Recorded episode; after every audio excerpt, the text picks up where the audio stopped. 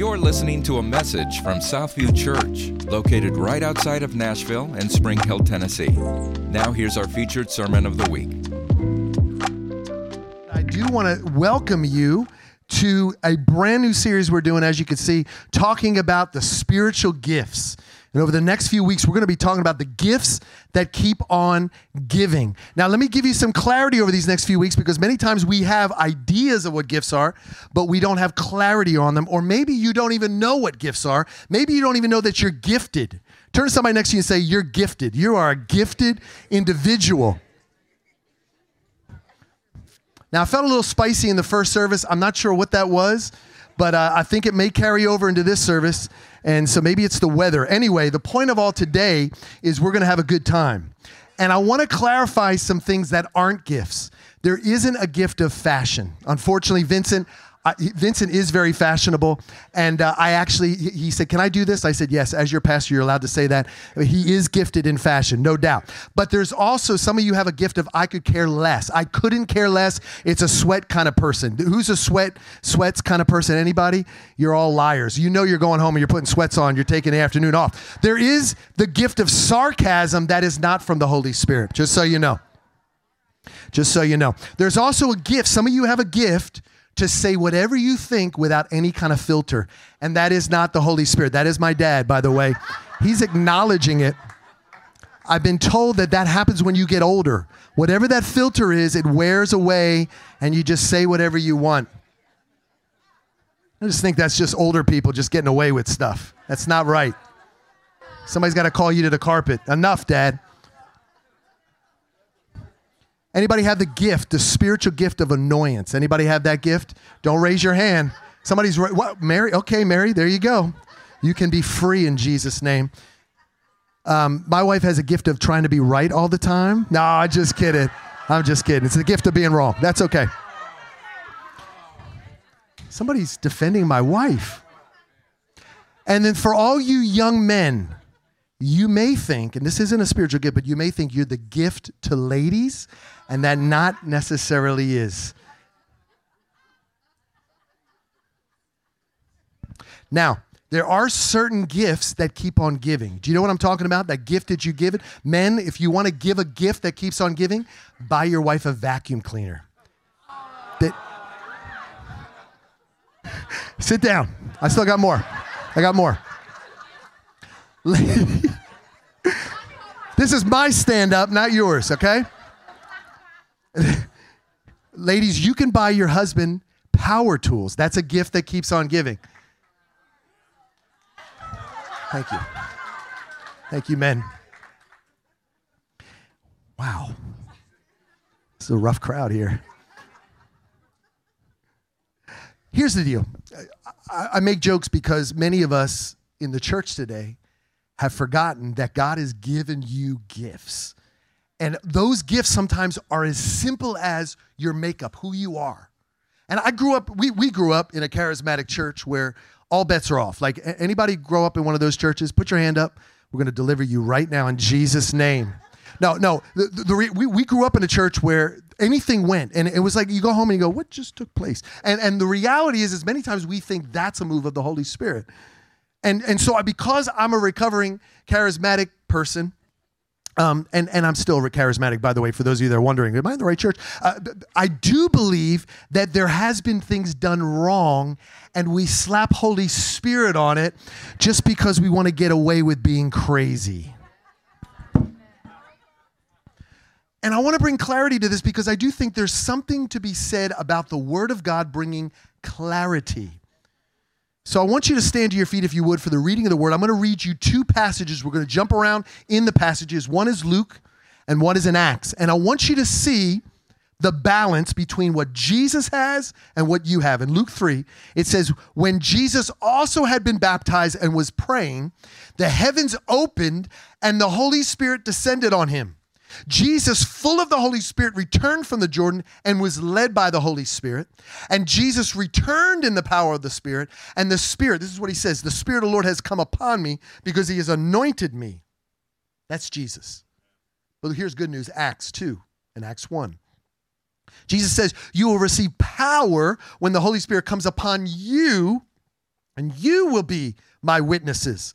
When the day of Pentecost arrived, suddenly there came from heaven a sound like a mighty rushing wind, and it filled the entire house where they were sitting. And they were all, say all, they were all filled with the Holy Spirit. You can have a seat. Now, what I what I wanted you to see as we jumped around in there is that what happened to Jesus can happen to you. Thank you, Miss Sheila, for that. Amen. What happened to Jesus can happen to you. what happened to Jesus can happen to you. Shout amen, please. Okay, you know, what you're doing is you're coming into alignment with the promise that Jesus said to his disciples I'm going so he can come. And when you get filled with the Holy Spirit, something should drastically change in your life. Like you should not be the same person you were before. And here's the deal we do not celebrate the gifts over the one who is the gift, which is the Holy Spirit. We cannot take the Holy Spirit out of the equation and focus on the gifts because the Holy Spirit is the reason why you are gifted to begin with. So we have to understand that. You can write these down over the next few weeks. These will be the, the scriptures will marinate around 1 Corinthians 12, 13, and 14, Romans 12, Ephesians 4, and 1 Peter 4, verses 7 through 11. Now, I know in this place today, there is a variance of people from all different kinds of backgrounds. Some of you, you were taught that the gifts of the Spirit don't function today. Some of you, you function in the gifts. Some of you believe some of them function, some of them don't. Good news, we're going to clarify all of that. I'm going to go give you scripture, not just what Mark thinks, but what the Word of God says. Because I believe the definition of spiritual gifts are the abilities given by Holy Spirit to equip others and to do ministry. It's not for your merch table. It's not so you could sell more shirts, it's to equip others and to do ministry. 1 Peter 4:10 says, "Each has received a gift, use it to serve one another as good stewards of God's various grace." Everyone has a gift. You have a gift. You have been gifted. And what I believe is it's not as difficult as we think. Many of you know your natural gifts. Some of you are good with your hands. Some of you great communicators. Whatever that is, that's your natural gift partnered with the supernatural equals a spiritual gift. No, let's not, let's not cloud it up and make it all complicated. You have a natural gift, the Holy Spirit comes upon you and empowers you, and now you have a spiritual gift used for the kingdom of God. Number one, you can write this down. Number one, what comes naturally is usually an indicator. Now, I want you to understand there is a message in society today, especially in our culture we live in, that you can be whatever you want to be. That's not true. Some of you have told your kids that. Little Jimmy, you can be whatever you want to be. Let me say to you, as a white man, 5'11 on a good day, I can't be an NBA center. Because I'm those of you that aren't sports, you're going to have to be somewhere upwards around seven feet tall. So you will be dunking on your boy all day long at 5'11. Let, let me also give you this I can't be a first grader. Now, some of you watch Billy Madison, you think you can. I can't go back into time and sit in a little desk and be a first grader. Listen, I also can't be the mayor of a town in Spain. Number one, I don't speak Spanish very well, and I'm not from Spain, so they're not going to give me license to run a town. And last but not least, you know what? I can't be a woman. Oh, you like that one? You didn't like the Spain one? Hostile environment. But I want you to understand, like, that is what people are being told right now. Whatever little Jimmy wants to be, you can be whatever you want to be. It's not true. You can only be what God has created you to be. Hear me. I'm taking away all the pressure from some of you that want to be a mayor in Spain. when I grew up, I, I didn't realize. How, how many know you don't realize what you have until you get around other people? And like growing up, like I naturally, I remember in elementary school, I would be hanging out with the cool kids, the nerds, the musicians. I, I was, I was like, I knew everybody. I, I could communicate, I had no problem communicating with all different kinds of people. I could think quickly on my feet.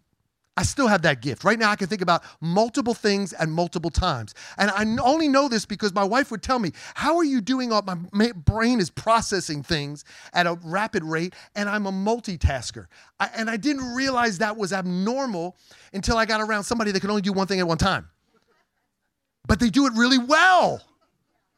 And here's the deal the Holy Spirit knew that I was going to need to communicate to a diverse group of people in a church with all different backgrounds and ethnicities, that I would have to communicate quickly in real time, not be scared to be up on a stage, but be able to communicate the gospel with clarity. So, as a kid, what I naturally was gifted in was actually called for me to walk in as I got older.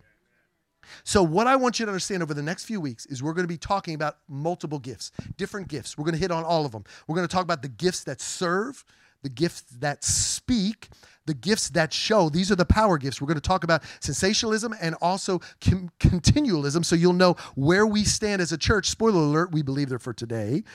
And the gifts that go. These are the five office gifts, or some people refer to them as the five-fold ministry. How do they function in the church? Romans 1, Paul says this to the church of Rome I long to see you that I may impart to you some spiritual gifts to strengthen you. That is, that we may be mutually encouraged by each other's faith, both yours and mine. You need to understand this that gifts are intended to be developed in the church. How do I know that? Well, because that's where they come from, from God. So you need a. There, there was an old show. I, I refer, referenced it in the early service, and about three people understood it. So I'm going to do it again, and it's going to bomb again. But that's okay. There was a show that I used to watch growing up called Greatest American Hero. Oh, okay. There we go. We got a crew here. Let's talk about it. And the whole premise of this was an average guy was in a field. A UFO came and accidentally dropped off a supernatural superhero suit bear with me this was the 80s and this anything went in storytelling and they he picked it up and he forgot the instructions they were laying in the field. So the whole premise of the show was him trying to figure out how to be a superhero without instructions. Sorry, that I mean, we've, we've come the long way. Thank you, Pastor Josh, for that. It was a great show. And the reality is, is many of us, we don't know how to operate in our gifts because we're not cemented in the church to actually learn and grow in our gifts together in community.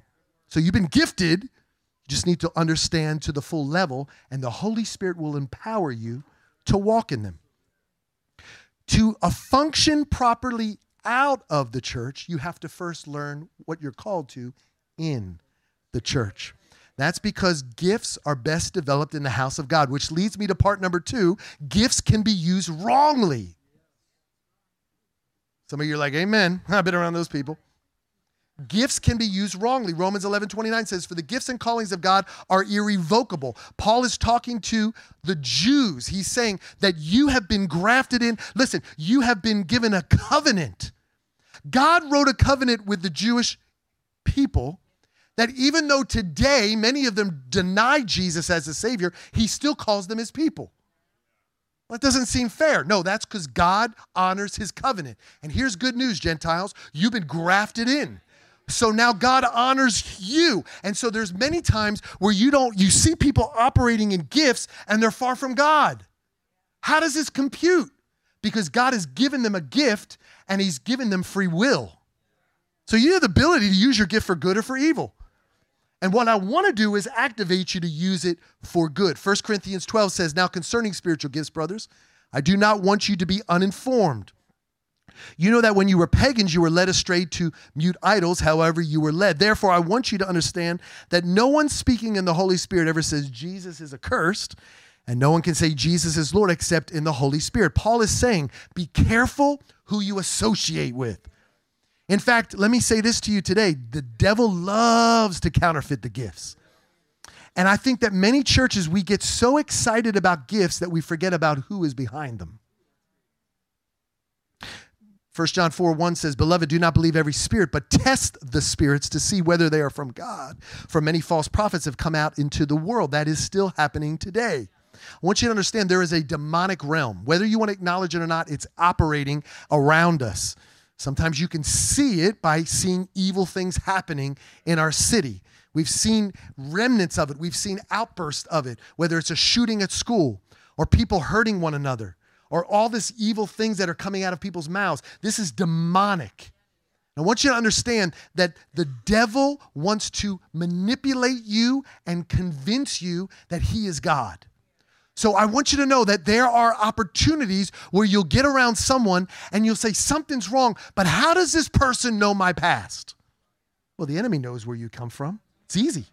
It's easy for him to empower somebody with wisdom. Many of you remember Miss Cleo back in the day. Anybody remember Miss Cleo? Hello, Miss Cleo. Miss Cleo, you could call her up back in the day when we used phones we called people. Remember those days?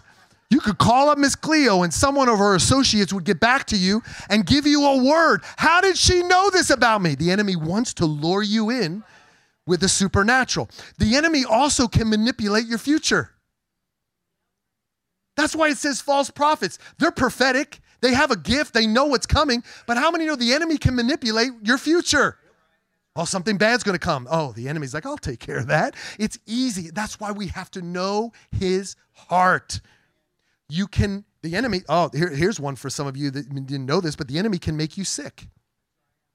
Did you know that? Did you know that sickness and disease is from hell? Did you know that?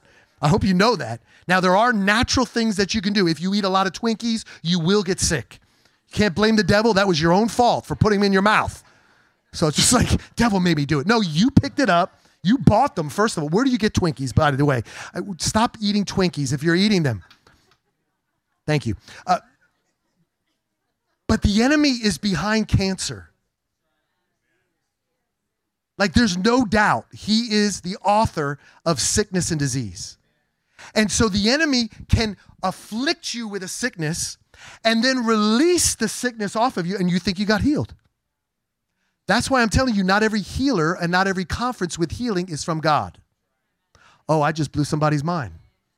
The enemy does it. Why? Because he wants you to take your eyes off of God and put your eyes on man. He wants you to focus your attention on the things that He's doing. The enemy can encourage you, he can even give you power. If you go to any other nation, they have witch doctors, people with legitimate power in a particular community or tribe, and people know they have power. But you can look at them right away, and if you know the Spirit of the living God, you'll know that's not from heaven, that's directly from hell. Even church can get it wrong. Even church can mess up the spiritual gifts. Remember, if you, if you ever want to know what a counterfeit is, you don't study fake things, you study real things. If you want to know where the Spirit of living God is, get to be in His presence. Know His presence. Know what He sounds like. Know how He operates. You'll walk into a place, you'll know. Oh, by the way, we're going to talk about that. That's the gift of discernment, but not to spoiler alert you, but that's where we're going. You, some of you in this room, actually have the gift of discernment. You can walk into a room and automatically tell in the atmosphere if this is God or if it's something else. See, the key to understanding and knowing is by what the gift is motivated by. Number three, God's gifts are motivated by love. Paul speaks in 1 Corinthians 12, 13, and 14 about the gifts. And smack dab in verse chapter 13, he says this, very beginning If I speak in the tongues of men and angels, if I prophesy, if I speak in tongues, if I do all of that and have not love, I'm just a noisy gong, a noisy gong, and a clanging cymbal, or a noisy gong. Either way, it's not good. If you, and if I have, per, listen to this, if I have prophetic powers and I understand all the mysteries and all the knowledge, woo, you miss Cleo, and I have all faith so as to remove mountains, but I have not love, I'm nothing. If I give away all I have, if I deliver my body up to be burned, and if I have not love, I gain nothing. Love is patient. Love is kind. Love does not envy or boast. It's not arrogant or rude. It does not insist on its own. It's not irritable. Oh, some of you, it's not resentful. It does not rejoice in wrongdoing, but rejoices with the truth. Love bears all things. Love believes all things. Love hopes all things. Love endures all things. Love never ends. There's a reason why Paul talks about prophecy and the gifts, and he puts love right in there. Because if your gifts aren't motivated by love, they're motivated by something else. And that's dangerous. That's dangerous. There's people with gifts that are motivated by position. It's dangerous. There's people with gifts in this room that are motivated by accolades. Tell me how good I was. Tell me how accurate I am. Listen, you know how easy it is to speak for the Lord and just trust Him? And if you get it wrong, say, I'm sorry, I'm just, I'm working out my gifts. Did I get it right? No, no, don't worry about it. See, are we motivated by wealth? Are we motivated by our brokenness? Oh, how about this? Motivated by church hurt. Ooh, church hurt and gifts are dangerous. Oh man, you could start a ministry off of church hurt. Every gift in this room can be tainted. That's why, number four, your gifts work best in collaboration with others. You want to make sure your gift is heightened, if it's working, get around other people.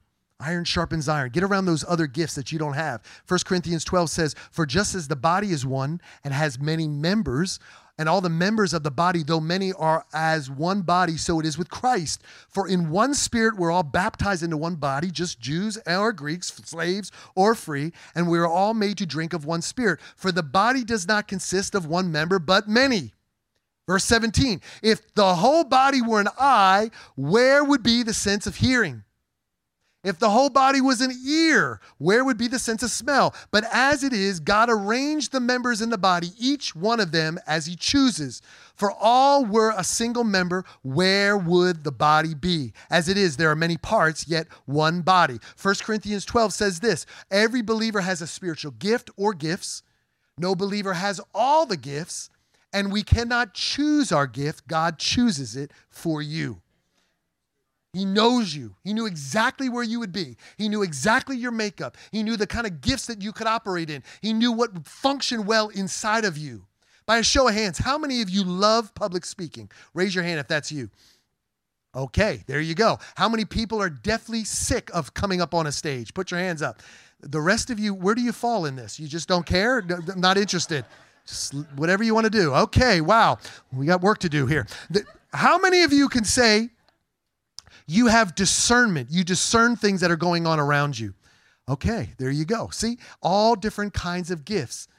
Everybody functions differently. That's just a tip of the iceberg. See, this is a perfect example of the body working together.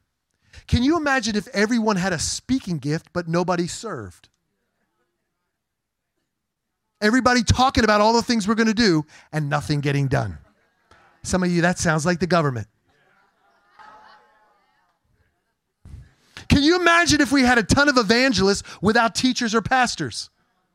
People getting saved, nobody discipling them. Can you imagine if everyone hated public speaking? We just came here and looked at an empty desk. Can you imagine? Listen to this. Can you imagine if everyone had the gift of hospitality? Everybody made food for people, invited people. Actually, that sounds good. That's the kind of world I'd like to live in.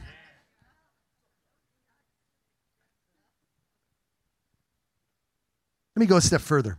I remember years ago, I had this idea growing up that when Paul was talking about this, he was talking about one community.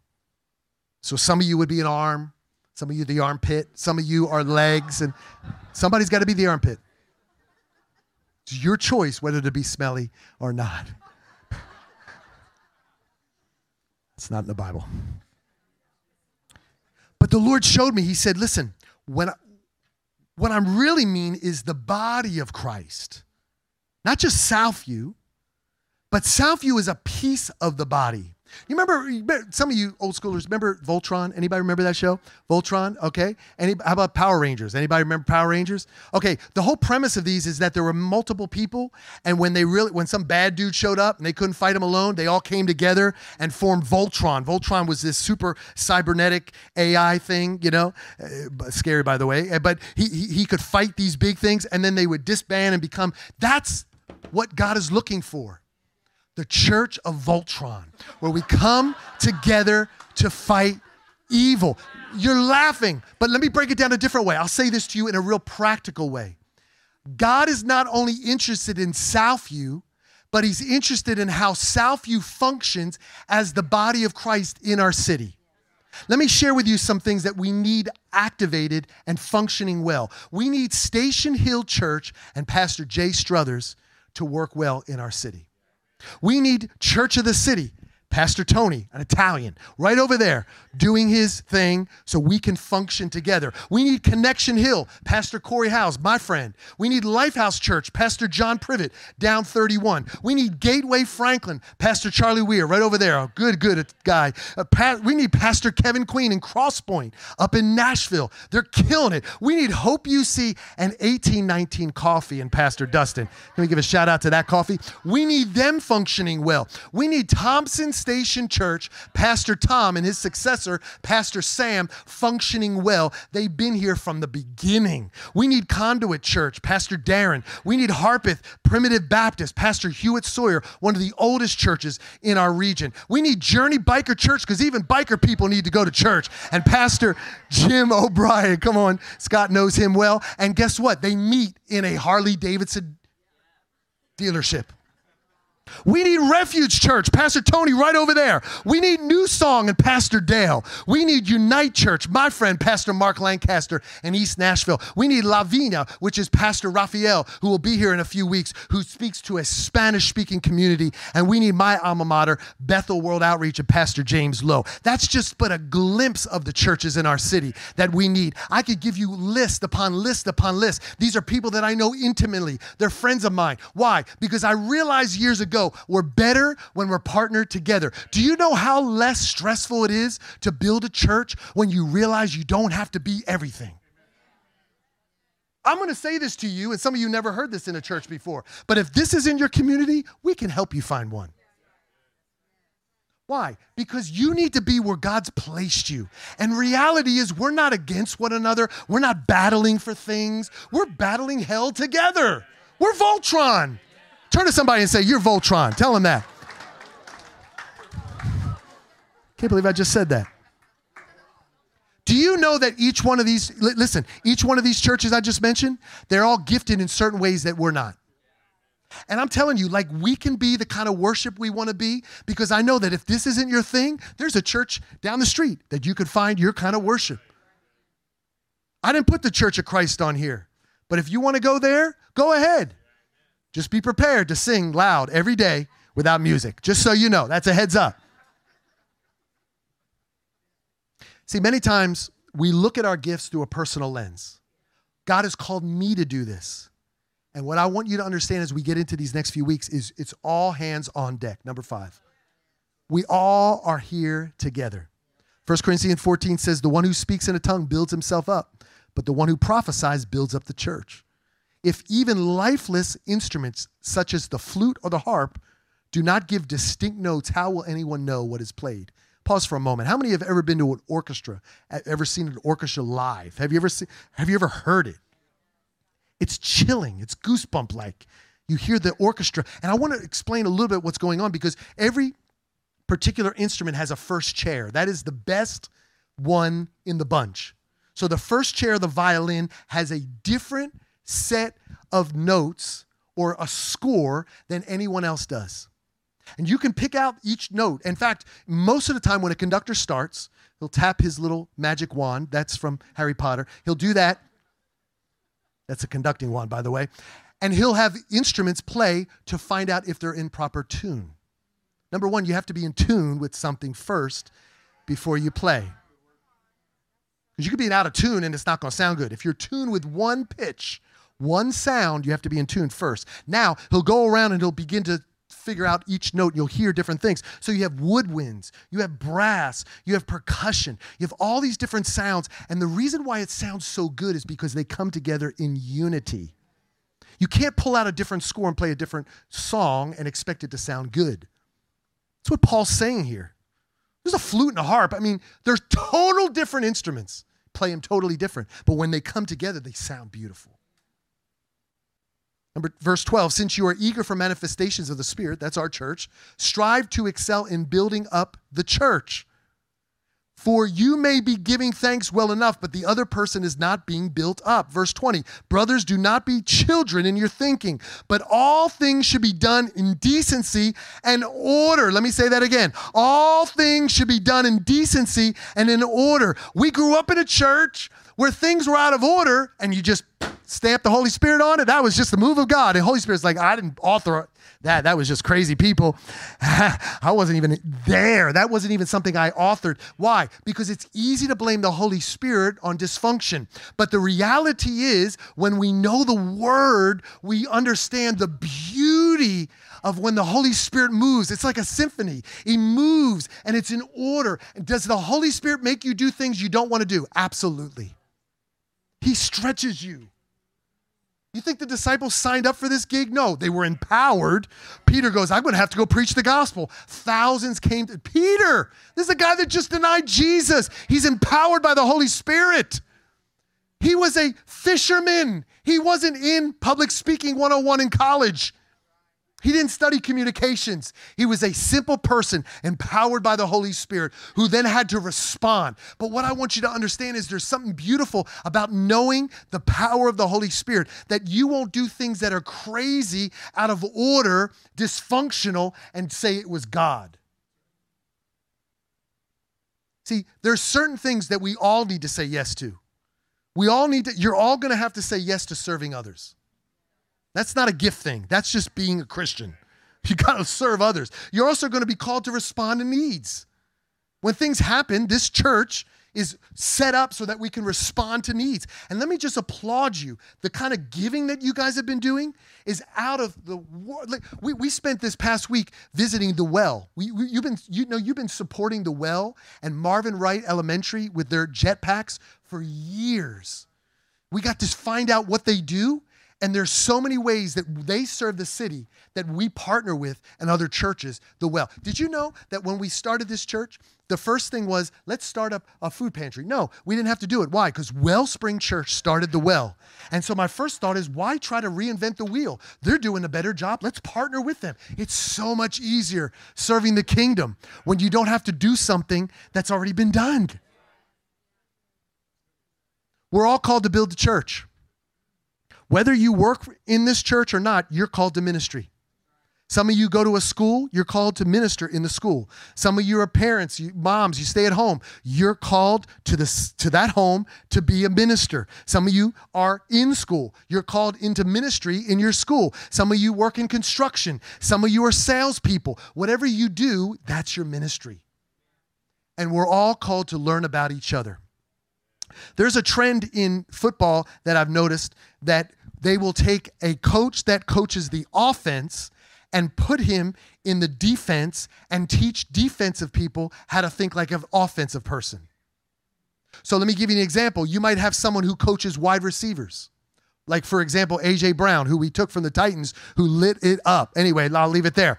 The point of it all is, thank you very much. The point of it all is, is that you'll take an offensive coach, a wide receiver coach, and you'll bring them into a safety room, a room full of safeties. And their job is to cover wide receivers. So that offensive coach will tell them about how a wide receiver might line up at the line of scrimmage, how he uses his hands, how to look at his eyes to find out when he's going to go to receive the ball so that he has intel on how to function as a defensive minded player because he learned from an offensive minded player. That is called collaboration. That is when churches work together. That is when people with different gifts understand one another. For some of you, you're a polar opposite than someone else in this room, but God put you in this community together so you can learn from one another. See, on football, it doesn't matter if you're offense, defense, or if you're special teams, we all win when we all function the best. For so many times, we look at each other like competition. Oh, Church of the City, man, they're parking in the same parking lot that I'm parking at. They're trying to take our people. No, we're all fighting the kingdom of darkness. We're on the same team. Do you know that I'll be speaking at Church of the City in June and their pastor will be speaking here in June? Did you know that? No, you didn't. Now you do. Why? Because we're on the same team. And I'm telling you how easy it's going to be. I'm going to park in the same spot. Instead of going this way, I'll go that way. It's easy to serve a kingdom. It's easy to serve in the kingdom when we look at each other as friends. not fighting one another. We're destroying the gates of hell. Number six, no more excuses. Turn to somebody and say, No more excuses. Tell them, No more excuses. No more excuses. It's time. Matthew 25. I'm going to read it to you. Let me give you a little context before we do. Matthew 25, some of you know this, the story of the talents. But the interesting thing about Matthew 25 is Matthew 24, Jesus is talking about the end times. And and here's the thing, I love context. Like I, think it's important to find out like what was happening, who Jesus was speaking to, and what he was saying at the time. Because Jesus is foretelling the destruction of the temple. He's talking about signs of the end of the age. Now, some eschatologists, the people that study the end times, they will say that 24 and 25 is, is speaking about things to come. Some people will say this is some of the things that have already come. That this is when the, the temple was destroyed and Nero burned Christians at the stake. Some of you know history. That this was what he was alluding to. I believe, my interpretation is that some of this stuff has happened and some of this stuff will happen. Now, wherever we land, know this we are in some crazy times. And I think it's safe to say, you don't have to be a theologian to say that God's coming back pretty soon. So when I read this, I don't read it just as a story or a parable, but I read it and say, God, what are you trying to say to the church today?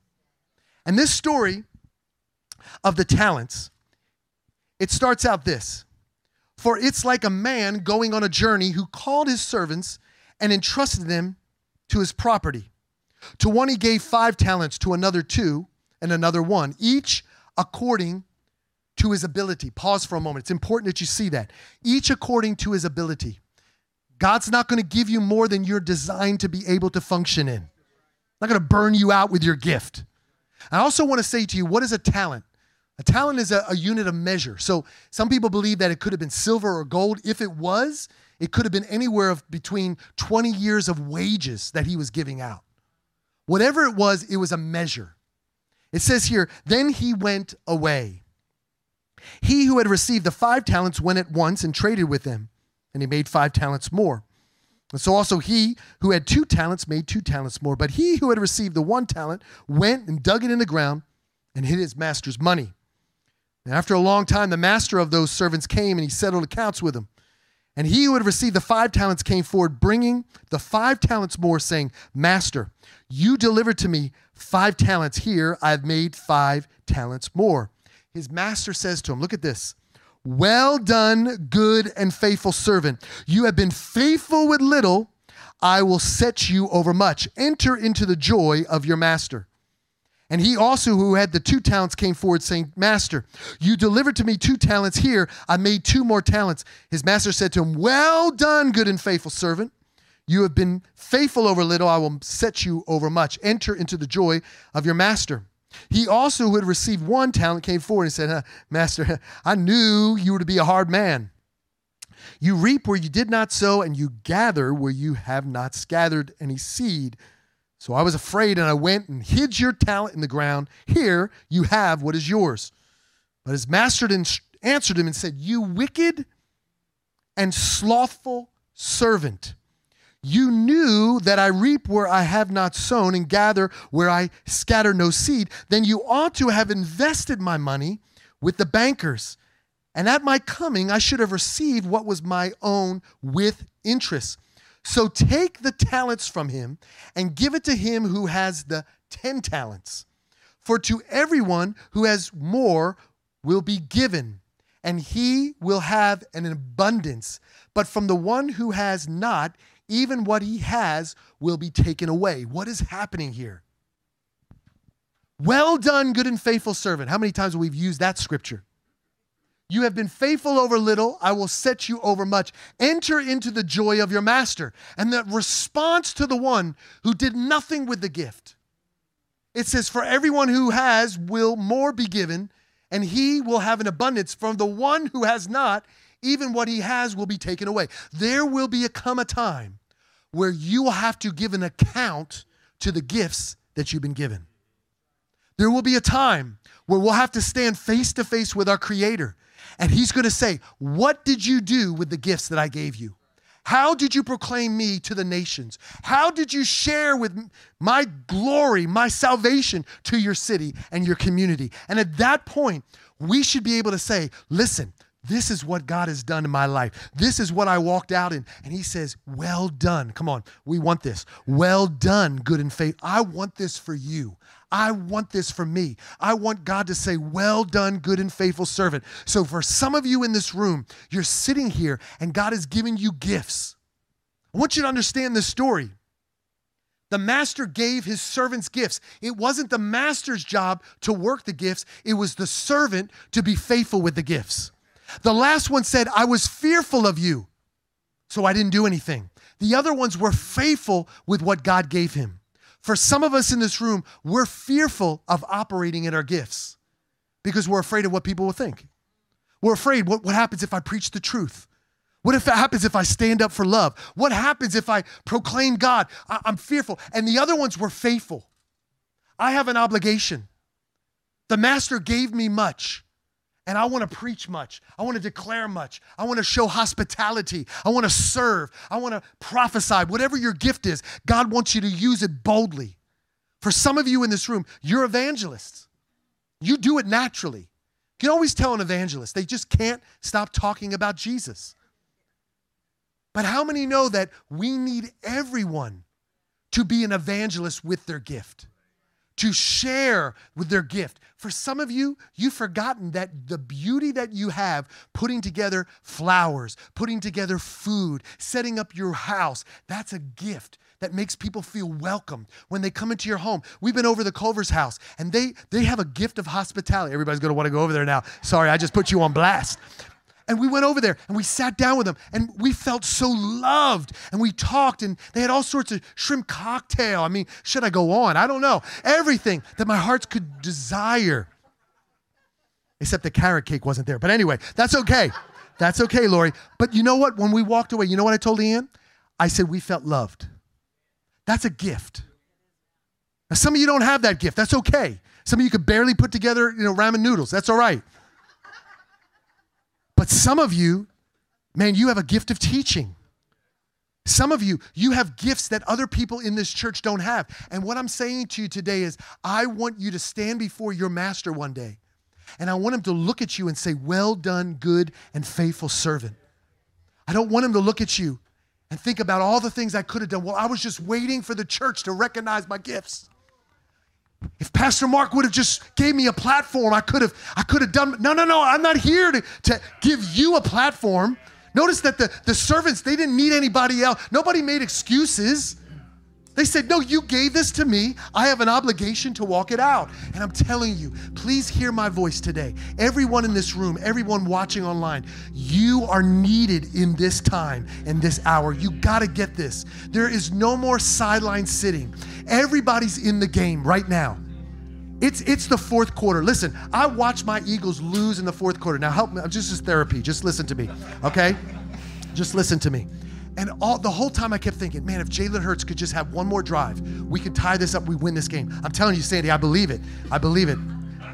She's a Chiefs fan. Anyway, bear with me. Uh, none of you like sports except for me. But here's the deal. I fully believed if we could get on that field, we could win this game. And what I want you to know is for you need to hear this today. If some of you would just get on the field, you will see wins in your life. Don't sit back anymore and blame other people. When the master was face to face with his servant, it, it, wasn't excuses. Well, my mom didn't affirm me, my church didn't see me, my dad didn't speak over me. No, it was like, what have you done with your talents? When we started this church, I'm telling you, we had no, all we knew is what not to do because we grew up in church. We just knew if you don't do this, maybe we'll succeed. It's as simple as that. Some of you know this. Some of you elders are like, yeah, I remember those days. I don't know how we made it. Hunts, I don't know how we did this, right? It was just being answering a call. That's it. And I'm telling you, we make this way too complicated. If I'm more educated, if I have more money, if I can get around the right people, if God could put me in the right family group, if I, all these excuses. And I remember just looking at Leanne going, we have to respond. That's it. We started in our living room. The Hunts were there. At this point, I think my dad and my mom showed up from New Jersey. My in laws showed up eventually.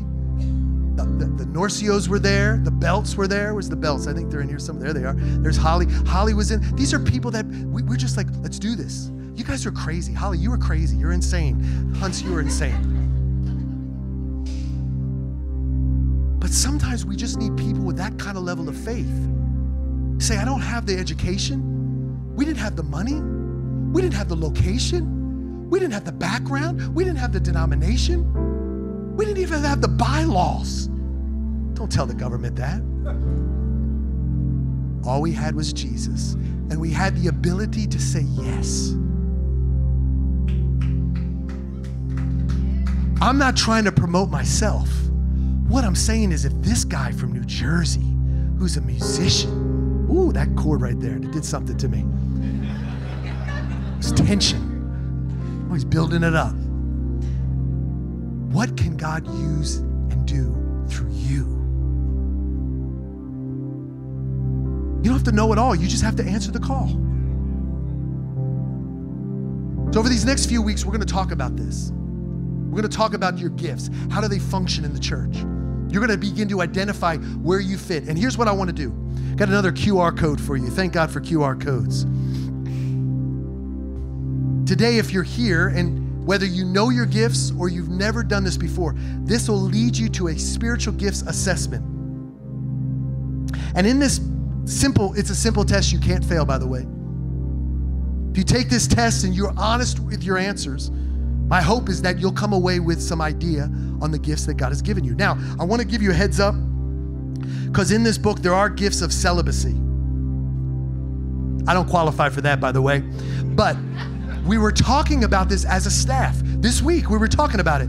And one of our staff members said, I know someone personally, a friend of mine, who says that she has the gift of celibacy. She believes that she's called to actually be single so that she can go on the mission field and do work for the Lord. Say, well, where's this in the Bible? I'm glad you asked. In this book, in this book are tons of scripture to show you where each one of these gifts actually function. Paul said, if it's possible, don't get married so you have freedom to be able to do the things God wants you to do. Now, maybe that's not your, your jam. That's okay. There's a gift of martyrdom.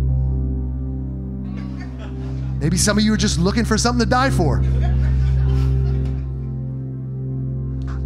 I'm pretty sure you're going to walk away with a lot of clarity because there are scriptures and things to back this up. This is not something Mark came up with. Now, I know we talk about the spiritual gifts, we're going to get through them. Some of these things are a little kind of building off of it craftsman, artisan, music, voluntary, simple life, encouragement, which I believe is exhortation, hospitality, which is serving, writing. There is no fashion gift, though, and I'm working on that, Vincent. I'll get you in. I believe you're very gifted in that.